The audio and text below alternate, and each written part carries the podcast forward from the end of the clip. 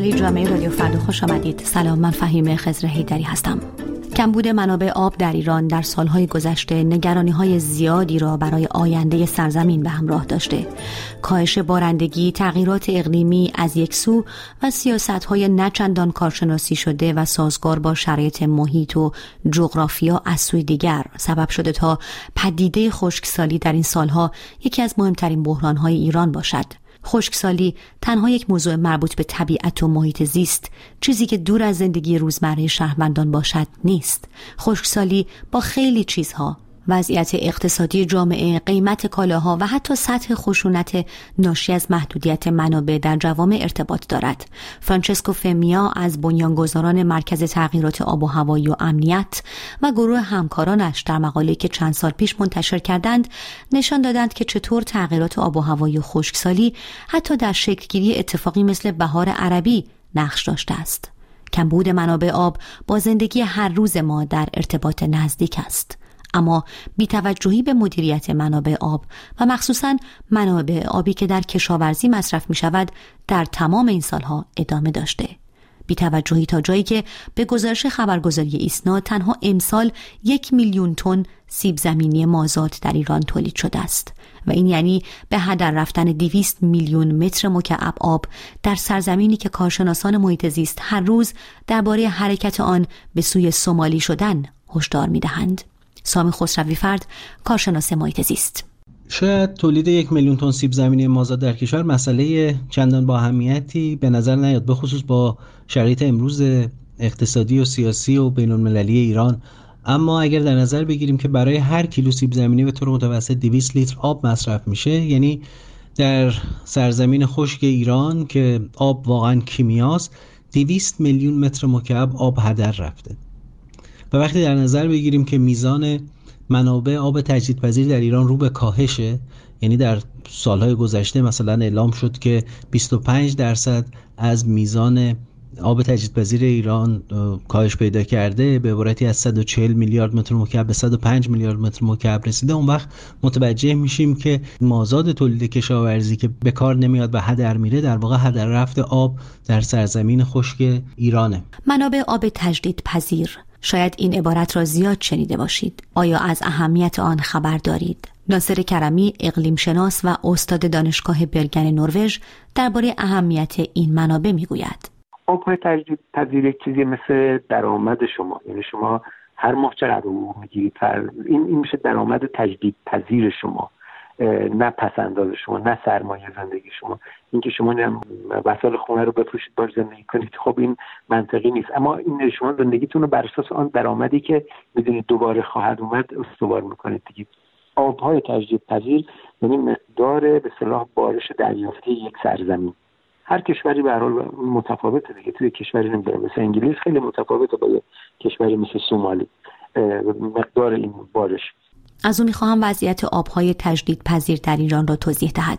ما در ایران قبلا یعنی پیش از این ماجرای تغییر اقلیم و خشکسالی و خشکیدگی اینا صد سی میلیارد متر مکعب آب تجدید پذیر داشتیم.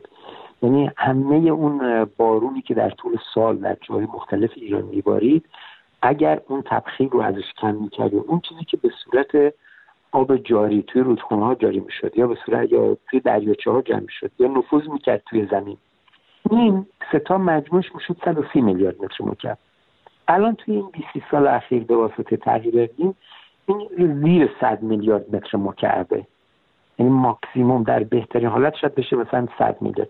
ولی احتمالا 90 95 حتی آمار 80 میلیارد متر مکعب هم گفته شده. در حال زیر 100 میلیارد شاخص محیط زیستی میگه ما حد اکثر می‌تونیم 40 درصد اینو برای انسان استفاده کنیم. اما شکل مطلوب اینه که ما حد اکثر 20 درصد استفاده کنیم. اما خب حالا با اما و اگر اینا تا 40 درصد میشه. این یعنی چی؟ یعنی که ما حد اکثر می‌تونیم 40 میلیارد متر مکعب آب به انسان تخصیص بدیم. 60 میلیارد باید بره قطعا توی طبیعت. بره خاک رو سیراب کنه بره جنگل رو سیراب کنه بره مرتع رو سیراب کنه بره تالاب ها رو سیراب بکنه. این ما به جای 40 میلیارد متر مکعب الان چیزی بین 80 تا 90 میلیارد متر مکعب داریم استفاده می‌کنیم. یعنی به جای 40 درصد 80 تا 90 درصد داریم استفاده می‌کنیم. برای یک کشاورزی ناپدره این صد ساختیم کانال زدیم تونل زدیم اینا آبها رو به که به صورت طبیعی برن توی طبیعت اینا میرن اونجایی که ما می‌خوایم برای اون کشاورزی که ما می‌خوایم. یعنی هفتاد درصد مساحت ایران به صورت طبیعی آبی رو که هزاران سال ده ها هزار سال بوده دریافت می‌کرده دیگه دریافت نمی‌کنه. چون ما این آب رو نگه داشتیم در جای دیگری برای استفاده دیگری. در چنین شرایطی دویست میلیون متر مکعب آب برای تولید سیب زمینی های استفاده شده که به سادگی مازادند و مصرفی ندارند. یک کشاورز سیب زمینی کار در اردبیل که بعد از همدان دومین منطقه تولید کننده سیب زمینی در ایران است به خبرگزاری ایسنا گفته مشکلاتی مثل شیوع کرونا و برگشت ندادن ارز نیمایی صادرات سالهای قبل سبب شده صادرات هم با بحرانهای زیادی روبرو شود. از سامی خسروی فرد کارشناس محیط زیست می‌پرسم آیا کشاورزی در سالهای خشکسالی آسیب بیشتری است که به محیط زیست وارد می شود بله سالهاست مسئله غیر اقتصادی و زیانده بودن کشاورزی مطرح شده اما معنی این حرف تعطیلی کشاورزی و بیکار کردن کشاورزان نیست بلکه باید توان و ظرفیت محیط رو در نظر گرفت و بعد محصولی رو کاشت که با اون توان و ظرفیت انتباق داره. مثلا کاشت برنج.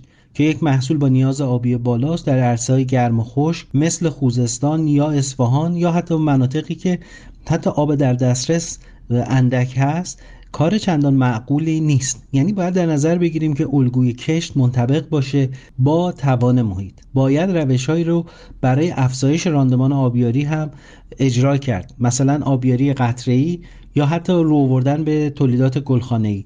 هر کدوم از اینها نیازمند حمایت دولت که هم آموزش بده به کشاورزان و هم روش های تشویقی رو به اجرا بگذاره برای اینکه کشاورزان رو بیارن به این روش های جدید و هم کمک های مالی باید به کشاورزان داده بشه برای اینکه بتونن مثلا یک نوعی از آبیاری رو در زمین هاشون به اجرا بذارن. هدر رفتن آب در شرایط کمبود منابع آب علاوه بر اثری که به صورت مستقیم بر حیات روستاها و زندگی کشاورزان دارد به جوامع شهری هم آسیب می‌زند و حتی می‌تواند بحرانهایی مثل بحران سکونت ایجاد کند. ناصر کرمی از یک نرمال جدید سخن می‌گوید. ما که این پدیده مثل خشکیدگی رخ میده ما میگیم اون یک نرمال جدید است یک سرنوشت جدید هست برخی جاهایی که قبلا مزیت مناسبی برای سکونت داشتن این مزیت رو از دست میدن. برخی جاها حالا ممکنه کمتر آسیب ببینن با مطلوبیت بیشتری برای سکونت رو میشن. هر جایی که به صورت طبیعی کمتر مشکل تامین آب داره الان جای مناسبتری برای زیست. جایی که بیشتره یا با خود پدیده کم آبی درگیرند یا اینکه قرار بار مناطقی که با این پدیده روبرو هستند رو بر دوش بکشن. مثلا خب شهری مثل مشهد الان نمیشه گفت که با تامین آبش با مشکل رو آب آب مشهد خب به ندرت ممکنه قطع شده باشه. ولی خب خیلی با این مشکل درگیره. چون در شعاب گسترده صدها روستا مصروف شده و همه پا میشن مشهد این عینا مربوط به تهران هم هست. با این همه سامی خسروی فرد کارشناس محیط زیست می‌گوید مشکلات در ایران این روزها به حدی است که بعید است نوبت به توجه به مدیریت منابع آب در موضوع پرمصرفی مثل کشاورزی برسد.